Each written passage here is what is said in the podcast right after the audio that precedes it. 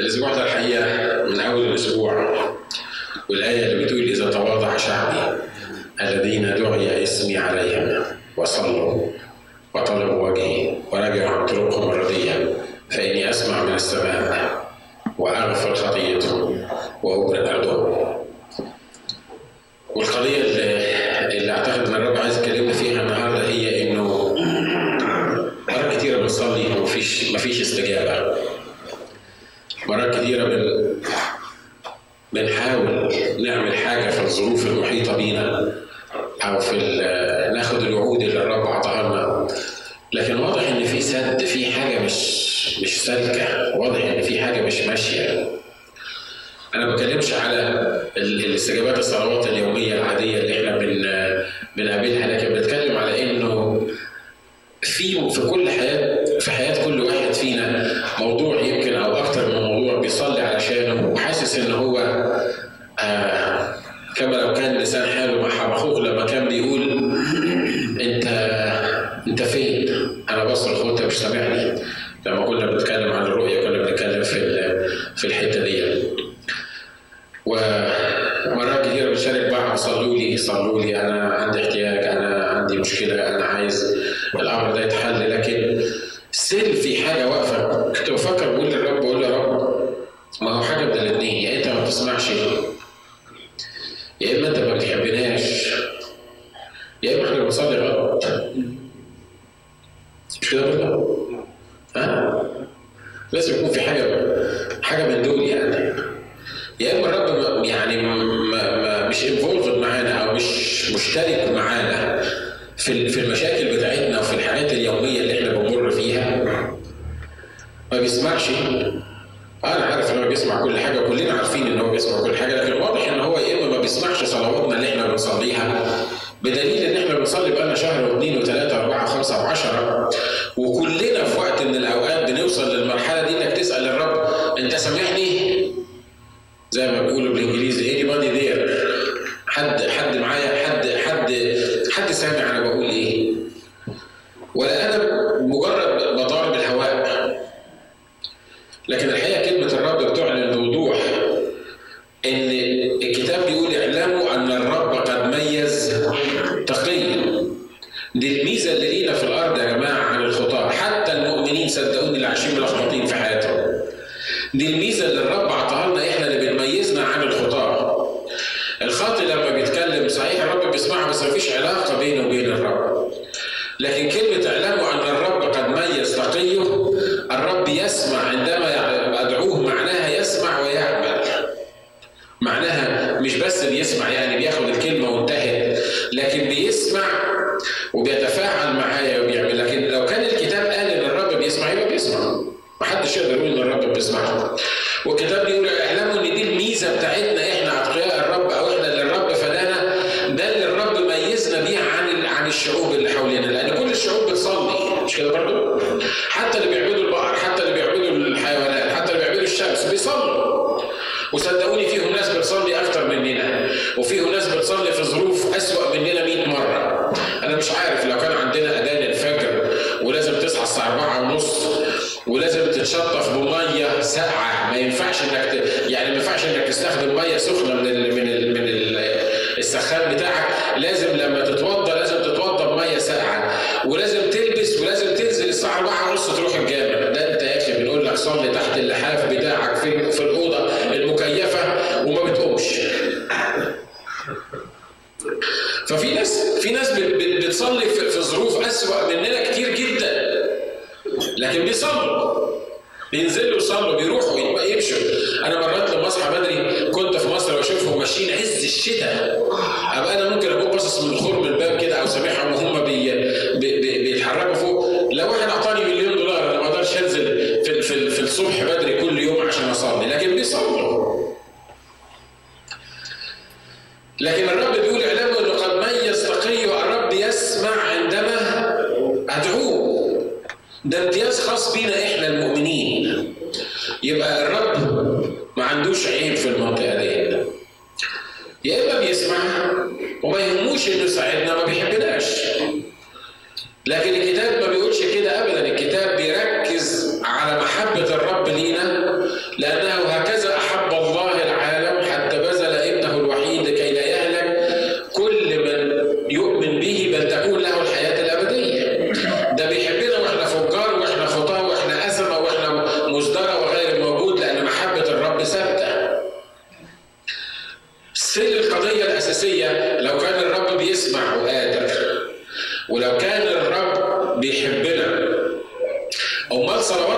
استجابش ليه؟ فين المشكلة في الموضوع؟ تقول لي أصل في حاجة اسمها الحرب الروحية، في إبليس واقف كل ما تصلي صلاة تطلع لفوق يقوم إبليس خاطفها وياخد بعضه ويمشي، فما بتوصلش لفوق وما بيسمعهاش، يعني ما بتطلعش لربنا. قبل ما بتطلع في حاجة اسمها قوات الشر الروحية بتحلق على الصلاة علشان ما تخليهاش تطلع، ولا الشياطين بتاعت الدنيا كلها تقدر إنها تعطل لك كلمة لو هي فعلا طالعة بطريقة صح للرب، بل بالعكس الكلام الصلاة بتاعتها بيخترق قوات الشر الروحية كسهام بيد جبار بتطلع لفوق والرب بيسمعها والرب عنده استعداد يستجيبها. الحقيقه انا عمال افكر في الموضوع ده، حسيت ان لازم يبقى فينا عيب. انا عارف ان ابليس دايما يقول لنا انت اللي فيك العيب، انت اللي عليك الذنب، انت اللي غلطت، لو كنتش عملت كده ما كانتش الامور دي حصلت، ده عايز يعقدنا وعايز يحسسنا بعود الذنب. لكن لما الروح القدس يبقى بيكلمنا على العيب اللي فينا يبقى عايز يشيل العيب ده، عايز يفهمنا ازاي نعرف نصلي الصلاه اللي الرب يستجيبها. لما اتشغلت بالموضوع ده قعدت افكر، قلت طب انا الف في الكتاب كده اشوف الناس اللي صلوا.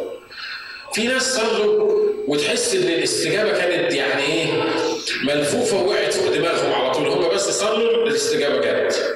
يقول لك وصلى يا عبيس وقال ليتك تباركني وتوسع تخومي وتكون يدك معي وتحفظني من الشر ألا يتعبني. على طول بعدها يقول ايه؟ فأجابه الرب بما طلب. الله، طب امال يعني الأخ عبيس ده هو احنا حتى ما سمعناش، يعني الأخ عبيس ده ما كانش اختراع كبير في الكتاب، هو طلع كده الأخ عبيس دوت وقال الكلمتين دول والكتاب بيقول أجابه الرب بما سأل. امال انا عمال اسأل وعمال اطلب واحصل لي حتى صلاة يا عبيس دي ثلاثين مرة، أحسن مني ولا كان في حاجة كان في حاجة مختلفة عن ال يعني عني أنا وإيه؟ فين المشكلة بالظبط؟ يا ترى كم واحد عنده مشكلة في الموضوع ده؟ لا أنا عايزكم تتفاعلوا معايا، خليكم حلوين. يعني كم واحد فينا عنده مشكلة إنه مرات بيحس إن الرب ما بيسمعوش؟ ما شاء الله في أربعة رفعوا عليهم وأنا الخامس، إنما الباقي كلهم صلاتهم مستجابة. ممكن تروحوا تاكلوا بيتزا عبيد ما أكلم الناس اللي رفعت إيديها. لما قعدت أفكر في الموضوع ده الآية دي عمالة ترن في ذهني، الآية عمالة ترن في ذهني إذا تواضع شعبي الذين دعي اسمي عليهم وصلوا وطلبوا وجهي ورجعوا عن طرقهم الرديئة. خصوصا إن أنا دخلت في الأسبوع ده في اختبار كبير للتواضع، وكنت بصلي طول الأسبوع يا رب خليني أبقى متواضع، يا رب خليني أبقى متواضع، يا رب خليني أعرف إزاي أبقى متواضع. نشكر الرب لأجل كل الاختبارات اللي إحنا بنخش فيها، لكن واضح إن الرب عنده رسالة عشان الصلوات المستجابة. الرب عايز يقول إذا تواضع شعبي الذين دعي اسمي عليهم وصلوا وطلبوا وجهي ورجعوا عن طرقهم الردية فإني أسمع من السماء وأغفر خطيتهم وأبرئ أرضهم. ده قانون حط الرب، مش ممكن الصلاة تستجاب إلا إذا هذا القانون اتنفذ في حياتنا وفي صلاتنا وعرفنا إزاي نصلي. وأنا بشجعك لما تروح بيتكم لو عندك قاموس سواء كنت أنت جبته أو خدته مني وأنا عايز أخده منك تاني، انك تدور في ال في ال في ال في القاموس بتاعك عن الصلوات وعن الناس اللي صلوا وتشوف بالظبط. انا هفتح لك الموضوع بس انا ما اعتقدش ان احنا هنقدر نغطيه النهارده، وانا عايزك لما تروح تشوف في الكتاب المقدس الناس اللي صلوا صلوا قالوا ايه والاستجابه كان شكلها ايه. امين؟ ليه؟ لان احنا بنتعلم من الكتاب. واضح ان احنا مرات كتيره واحنا في اجتماعات الصلاه بنقول عايزين نصلي، بنبقى مش عارفين احنا اصلا هنصلي عشان ايه. مفيش هدف، مفيش تارجت احنا حاطينه قدامنا عشان نصلي عشانه، والناس بتبتدي تصلي فكل واحد بيصلي في اتجاه، واحد بيصلي للوطن العربي، واحد بيصلي لامريكا، واحد بيصلي زي ما قلنا قبل كده لصدام حسين، واحد بيصلي للقذافي، واحد بيصلي لمبارك، واحد بيصلي للسعوديه، وكل واحد بيصلي في حته. وبعد ما نخلص ساعه ونص صلاه نطلع مبسوطين وفرحانين وتمام التمام واحنا مش عارفين اصلا عملنا ايه. يمكن لو حد قابلك يقول لك انتوا كنتوا بتصلوا عشان ايه؟ هتقول له ايه؟ كنا بنصلي عشان ليبيا والسعوديه ومصر وتدي له اللسته دي، مفيش حاجه معينه احنا بنصلي عشانها. لكن الرب قرر ان هو علشان يسمع الموضوع لازم يبتدي بالتواضع. ايه علاقه التواضع بان الرب يستجيب الصلاه بتاعتنا؟ شوفوا يا جماعه الكتاب بيقول يقاوم الله المستكبرين اما المتضعين فيعطيهم ايه؟ كملوا الايه معايا. يقاوم الرب المستكبرين أما المتواضعين يعني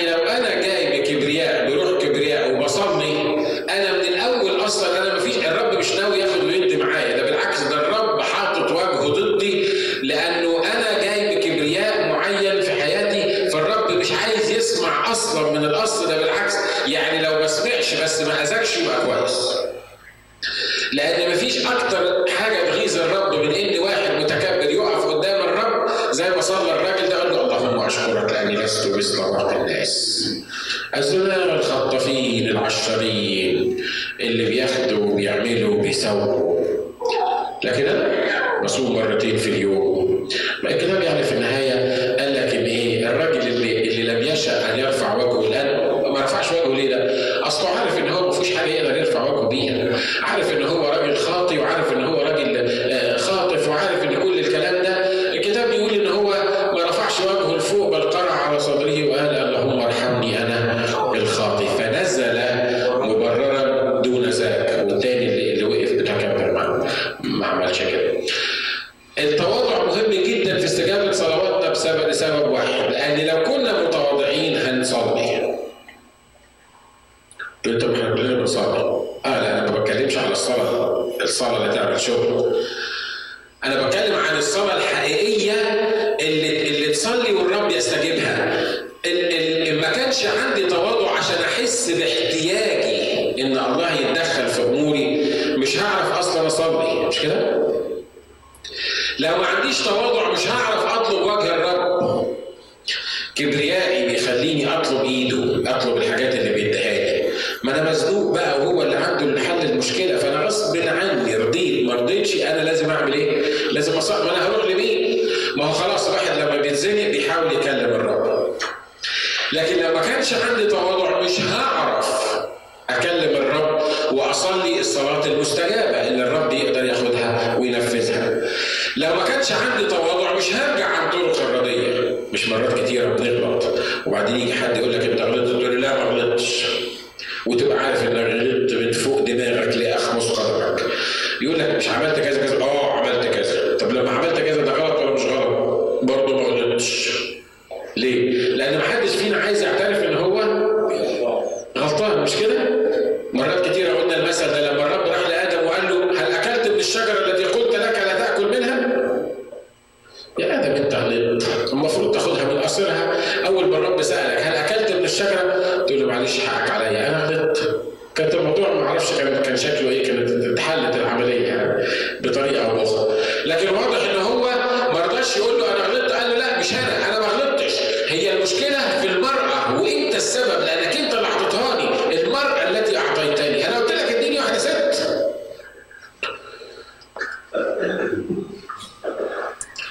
ودايما احنا الرجاله بنلوم الستات على حاجات كتيره، مش كده؟ مرات كتيره نخفي خيبتنا ان احنا ما عملناش حاجه معينه او ما قلناش حاجه معينه، وتقول لك انت ما جبتليش الحكايه دي من بره ليه؟ يقول لها ما انا اتصلت بيكي بالتليفون ما لقيتكيش، كنت عايز اسالك ايه الماركه اللي انت عايزاها؟ وانت فاكر لما اتصلت ولا اصلا كانت في البدايه، بس لازم تطلعها غلطانه. لانك مش عايز تقول ان انا غلطان. اي حد يجي يتكلم معاك يقول لك حاجه معينه لازم تلبسه تهمه، من اي حاجه تعمل قضيه علشان عشان تدخله السجن زي ما بيقولوا.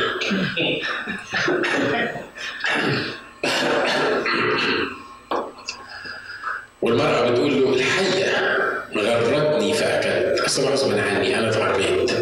دي اعترفت بنص الاعتراف، الحية غرتني فأكلت. طب قولي له أكلت وخلصنا.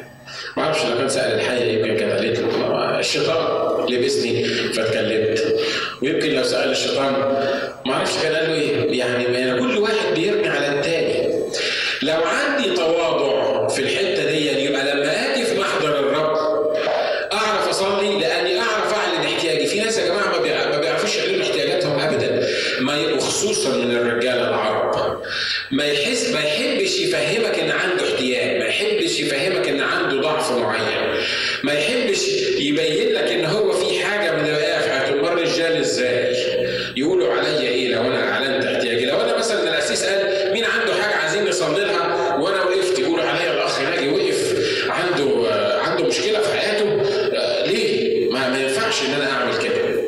مرات بنربي عيالنا الصغيرين يقول لك الراجل ما عيطش.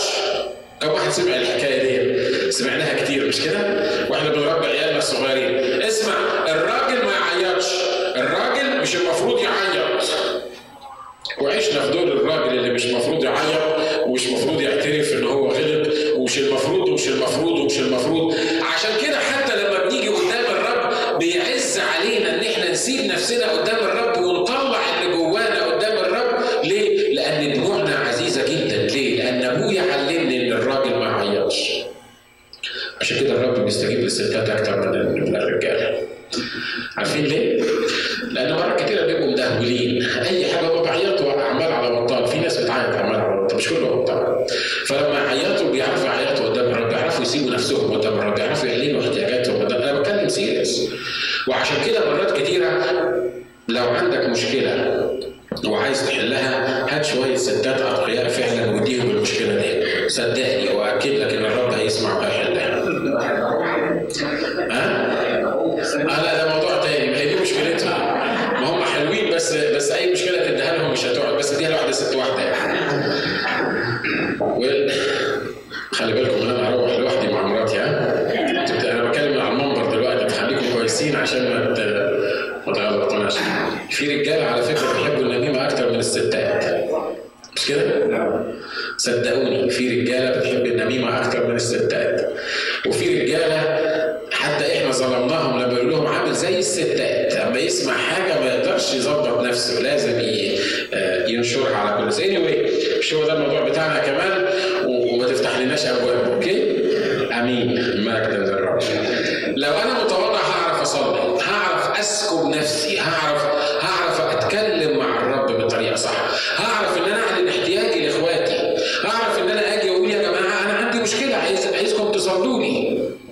لكن في ناس عمرها ما تعترف إن عندها مشكلة، وفي ناس عمرها ما تعترف إن هي بتمر بأزمة معينة. وفي ذهني أمثلة مش من الكنيسة، لكن في ذهني بعض الأمثلة جت في دماغي دلوقتي. لما كنا نتعامل مع بعض كنا كنت تحس إن الاثنين دول أسعد اثنين موجودين في الدنيا، بيحبوا بعض وربنا عطيهم فلوس وربنا عطيهم بيوت وربنا عطيهم عربيات وربنا عطيهم مراكز وربنا عطيهم عيال، وما عندهمش أمراض، ما عندهمش مشاكل من أي ناحية. وتفوت سنة واثنين وثلاثة وأربعة وخمسة وعشرة وفجأة تسمع إن الأخ فلان هيطلق مراته. تقول معقولة فلان هيطلق مراته؟ معقولة الاثنين اللي بنضرب بيهم المثل؟ وبعدين تسأل يقول لك احنا بقالنا بتاع عشرين سنة على الحالة المطينة دي. ده أنا كويس إني قعدت معاها، دي مرة نكدية، ده أنا كان المفروض طلقتها من خمستاشر سنة فاتت، ولا هي تقول ده أنا استحملته يعني بال... بال... أنا بكلمكم عن حالات حالات عملية موجودة. الله طب ومن خمستاشر سنة كنت فين؟ ليه ما صليتوش عشان الموضوع وما أعلنتوش الموضوع ده لحد عشان يصلي معاكم؟ أصلي إزاي؟ لو أنا متخانق مع مراتي أجي أقول لي مين فيكم صلي معايا عشان أنا متخانق مع مراتي؟ ما أنت هتفضحني، مش كده برضه؟ هتقول للكنيسة كلها، ويمكن الكنيسة اللي جنبنا كمان يقولوا للكنيسة بتاعت لوس أنجلوس، والكنيسة بتاعت لوس أنجلوس ألاقي الموضوع وصل سان فرانسيسكو وبعدين بيسافر قبلي لمصر كمان. فهقول لك إيه؟ ما أنا مش هقدر أقول لك حاجة. ما أنا لو قلت لك إن أنا عندي مشكلة مع مراتي هنزل من نظرك، مش هقدر أقف أوعظك على المنبر. معقول أنا الأسيس اللي دارس كونسلنج واللي بعمل للناس كونسلنج وبرشدهم إزاي يحلوا مشاكلهم، معقول أنا أجي أقول لك إن أنا عندي مشكلة مع مراتي أو أنا عندي مشكلة عايزك تصلي عشانها؟ ما أقدرش ما أقدرش أعمل كده. ده اسمه إيه ده؟ كبرياء. قولوا معايا ده اسمه إيه؟ كبرياء. كبرياء. ليه؟ خوف، خايف لحسن أتفضح، خايف لحسن حد أنزل من نظره. وتكون النتيجة إن أيام تمر وأيام تمر ونحاول نغطي على الموضوعات ونحاول نفهم. لكن عايز أقول لك غطيت يا ابن الناس، ما غطيتش ما كنتش تجيبها وتكشفها قدام الرب وتصلي عشانها بطريقة. أنا مش بكلم حد هنا في الاجتماع يعني، لكن أنا بقول ما كنتش تكشف أمورك، بكلم كل واحد في الاجتماع إن إن ما كنتش تكشف أمورك قدام الرب، ولو مش قادر تصلي عشانها لوحدك تيجي تقول لي ولا تيجي تقول لأخوك، ونصلي سوا ونصارع سوا، لأن محاربتنا ليست مع لحم ودم. صلاتك مش هتستجاب، وطلباتك اللي انت بتعملها تحت السرير دي عشان خايف لحسن الناس يعرفوا انك انت عندك مشكله ولا عندك مرض معين، ودي حاجه بتنرفزني جدا. مرات كتيره تلاقي واحد عنده مرض خطير في عيلتهم يقول لك ما اوعى تقول قدام الناس، اوعى تقول. هقول ايه؟ شالت مش عارف ايه، ولا جوزي مش عارف عملوا له عمليه في ودانه، ولا المرض المرض الوحش مسمينه المرض الوحش. اوعى تقول طب ما انت لو ما قلتش مش هنصلي له، ولو قلت مفيش مشكله يا حبيبي ان هو عنده المرض ده، ما اي واحد فينا بما فيكم وانا اللي واقف بتكلم ممكن يكون عندي او ممكن يجيني في لحظات. انا بديكم امثله عمليه يا جماعه، امين؟ بيحصل الكلام ده؟ ها؟ وتلاقي المرض في البيت محدش عايز يصلي عشان اوعى، علشان الناس لو عرفت تبقى مشكله. ايه المشكله ان الناس تعرف ان عندك مرض معين او انا عندي مرض معين او في عندنا مرض خطير في البيت؟ ما هو المشكله انك انت مش قادر تطلب مساعده عشان ما تقولش للناس انك عيان، عشان ما تتكسفش من الناس، عشان كده مش قادر تطلب مساعده، وعشان كده مش مش هيتصلى علشانك، وعشان كده ان شاء الله هتموت. وبعد ما تموت بقى هنكتشف ان انت مت بالمرض الوحش، وتبقى الفضيحه فضيحتين، انك انت ما قلتش وان احنا كمان ما صليناش علشانك. انا بدي لك امثله عمليه ان ازاي عدم التواضع بيمنع عننا البركه، بيخلينا ما نصليش، بيخلينا نخاف ان احنا نصلي. شوفوا يا جماعه، كل واحد عنده مشكله متخيل انها دي مشكلته هو بس، متخيل ان دي حاجه بتاعته هو بس، متخيل ان محدش تاني مجرب بالمنظر ده. عشان كده لما اتخانق مع مراتي انا مش عايز حد يسمع ان انا اتخانقت مع مراتي علشان افضل صورتي حلوه. لكن عايز اقول لكم ان تسعة وتسعين بالمية من الناس اللي صورتهم حلوه بره، ومش قادر اقول مية بالمية علشان الواحد في المية ده، لان في ناس مش كده، ان الناس اللي هي باينه انها بتحب بعض قوي دي وبتنهض في بعض قوي في الاجتماعات وبره في المجتمعات العاديه، واتش اوت، خلي بالك دول اكتر الناس ممكن يبقى عندهم مشاكل في بيوتهم. عارف ليه؟ لان جواه خايف لحسن يعمل الاحتياج ده، فبيعمل ايه؟ يجي قدام الناس اوفر دوت، يا حبيبتي ويا قلبي ويا روحي وانا ما استغناش عنك، وانت عسل وانت عينيا وانت مش عارف مين، وتبان ان انت اكتر واحد بتحب فيها، والحقيقه ان انت بتكفر حاجه معينه بتحصل في البيت غصب عنك من غير ما تشعر، بتطلع عنك في الكنيسه في الاتجاه التاني. والمشكله بقى انك تقع مع قسيس شويه فاهم يعني، او دارس الموضوع دوت، فيبقى ما بيخلش عليه مرات كتيره اللي انت بتعمل، تقف تصلي تعمل لي كده وتطير وتسقف وحاجات من كده. وخلي بالك ان الرب بيكشف، والكلام اللي انا بقوله ده على فكره منطبق عليا انا كمان، يعني انت ممكن ممكن تحس بيا وممكن تعرف الموضوع ده. علشان كده يا جماعه الكتاب لما ابتدى في الحكايه دي قال اذا تواضع شعبي، تواضعوا وصلوا، تواضعوا وطلبوا وجهي، تواضعوا ورجعوا عن طرقهم الرضيه. خلي بالك ان الفكره مش تواضع دي حاجه وبعدين صلى دي حاجه تاني، وطلبوا وجهي ورجعوا عن طرقهم الرضيه لا، كل واحده من دول مربوطه بالتانيه. يعني عشان يصلي هو محتاج انه يتواضع ويصلي، عشان يطلب وجهي محتاج انه يتواضع عشان يعرف يطلب وجهي، عشان يرجع عن طرقه الرضيه محتاج انه يتواضع عشان يرجع عن طرقه الرضيه. يظهر ان المشكله فينا احنا مش في الرب، مش كده برضه؟ انت بقى تفحص نفسك وانا افحص نفسي اللي بكلمك قدام الرب، واسال نفسي هل انا فعلا لما باجي بصلي باجي بصلي بتواضع وانا عارف ان مفيش جوايا حاجه كويسه؟ ومرات كتيره احنا بنقف نقول الكلمات دي، لان انت تعلم انه ليس في ساكن فيا اي في جسدي شيء ايه؟ شيء صالح. حلو انك انت تقول الكلام ده، لكن احساسي من جوه وانا جاي بالرب هل انا فعلا حاسس بالضعف؟ هل انا حاسس اني مش هقدر اعمل الحاجه المعينه؟ طب انت تقدر تعمل الكلام ده، لكن بترسم جوايا في اعماقي ان بدوني لا تستطيعون ان تصنعوا شيء. فالفكره مش امكانيات، ما انا ممكن اكون بعرف اوعظ، ممكن اكون بعرف احضر خدمه، ممكن اكون بعرف اقرا قراءات كتابيه، لكن الفكره هي ان لو انا ما عملتش كده وما حسيتش بضعفي كل اللي انا هقوله هتسمعه من هنا لو سمعته وتطلعه من الناحيه الثانيه لو دخل اصلا دماغك.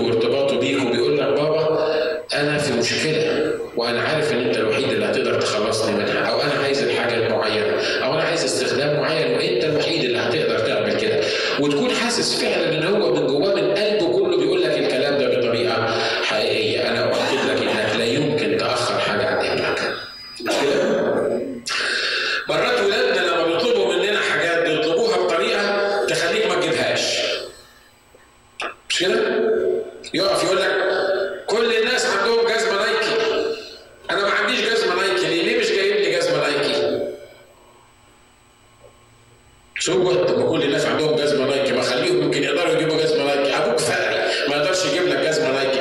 سو انت بتيجي تطلب مني بالطريقه دي، تلاقي نفسك لو انت اصلا عايز تجيب له الجزمه دي بالطريقه اللي هو اللي بيتكلم بيها تحس انك مش قادر تجيب له الحكايه دي. ليه؟ لانه مش جاي، هو هو مش محتاج الجزمه دي، هو هو محتاج عشان كل الناس عندهم، انا كمان لازم يبقى عندي.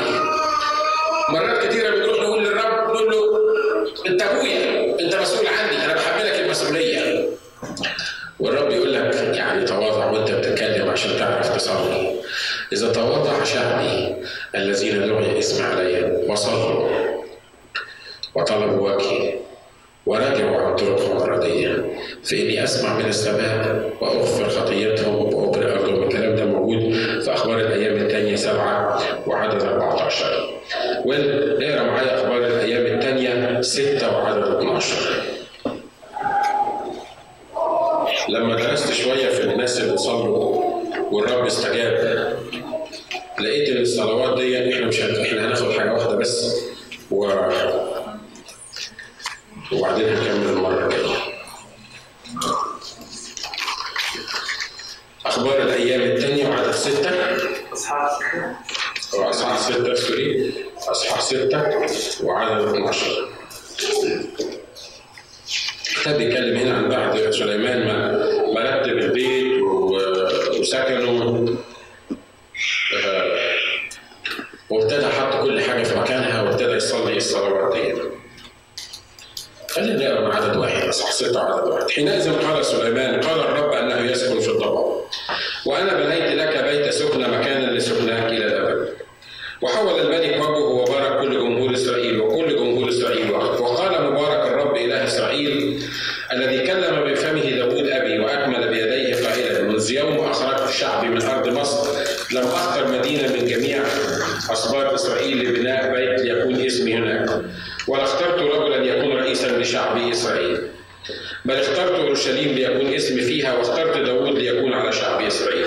وكان في قلب داود ابي ان يبني بيتا لاسم الرب اله اسرائيل. فقال الرب لداود ابي من اجل انه كان في قلبك ان تبني بيتا لاسمي قد احسنت يكون ذلك في قلبك الا كأن الا كأن الا انك انت لا تبني البيت بل ابنك الخارج من صلبك ويبني البيت لاسمي. وأقام الرب كلامه الذي تكلم به وقد قمت انا مكان داود ابي وجلست على كرسي اسرائيل كما تكلم الرب وبنيت البيت لاسم الرب اله اسرائيل ووضعت هناك التابوت الذي فيه عهد الرب الذي قطعه مع بني اسرائيل. عدد اثنا عشر بيقول الكلمات دي. ووقف امام مذبح الرب تجاه, تجاه كل جماعه اسرائيل وبسط يديه. آن سليمان صنع منبرا من نحاس وجعله في وسط الدار طوله خمس أذرع وعرضه خمس أذرع وارتفاعه ثلاثة أذرع ووقف عليه ثم جس على ركبتيه تجاه كل جماعة إسرائيل وبسط إليه نحو السماء وقال أيها الرب إله إسرائيل لا إله مثلك في السماء والأرض حافظ العهد والرحمة لعبيدك السائرين أمامك بكل قلوبهم. الحتة اللي عايز أركز عليها اللي في عدد اثنا عشر إنه سليمان لما كان بيصلي كان واقف فين؟ أمام مسبح الرب. الصلوات المستجابة اللي ربنا عايز يستجيبها لابد إنها ترفع أمام مسبح الرب. والمسبح ده في العهد القديم بيشير لحاجة معينة وهي الذبيحة. الصلاة المستجابة لا يمكن تقدم بعيد أو بالانفصال عن الذبيحة. الصلاة المستجابة لازم يكون صاحبها اختبر عمل الذبيح لأجله. كل الناس حتى غير المؤمنين بيدعوا وربنا ممكن يستجيب دعواتهم، أنا مش بتكلم على كده، أنا بتكلم على الشخص المؤمن اللي عايش مع الرب باستمرار وعنده علاقة بالرب باستمرار. لما يبتدي يصلي الصلاة اللي هي هتجيب فعلا النتيجة لازم يكون في ذهنه إنه واقف قدام ذبيحة الرب يسوع المسيح المذبح وبيبتدي يصلي من جنب المذبح. ليه؟ لأن بعيد عن المذبح ده مفيش استجابات لصلوات. لأن الكتاب بيقول خطاياكم صارت فاصلة بينكم وبين إلهكم إن كثرتم الصلاة لا إيه؟ لا أسمع. أمال هتسمع أنت؟ هتسمع لما يبقى في صلح بيني وبينك، لما تبقى أنت مفدي بذنب المسيح على حساب الذبيحة وفاهم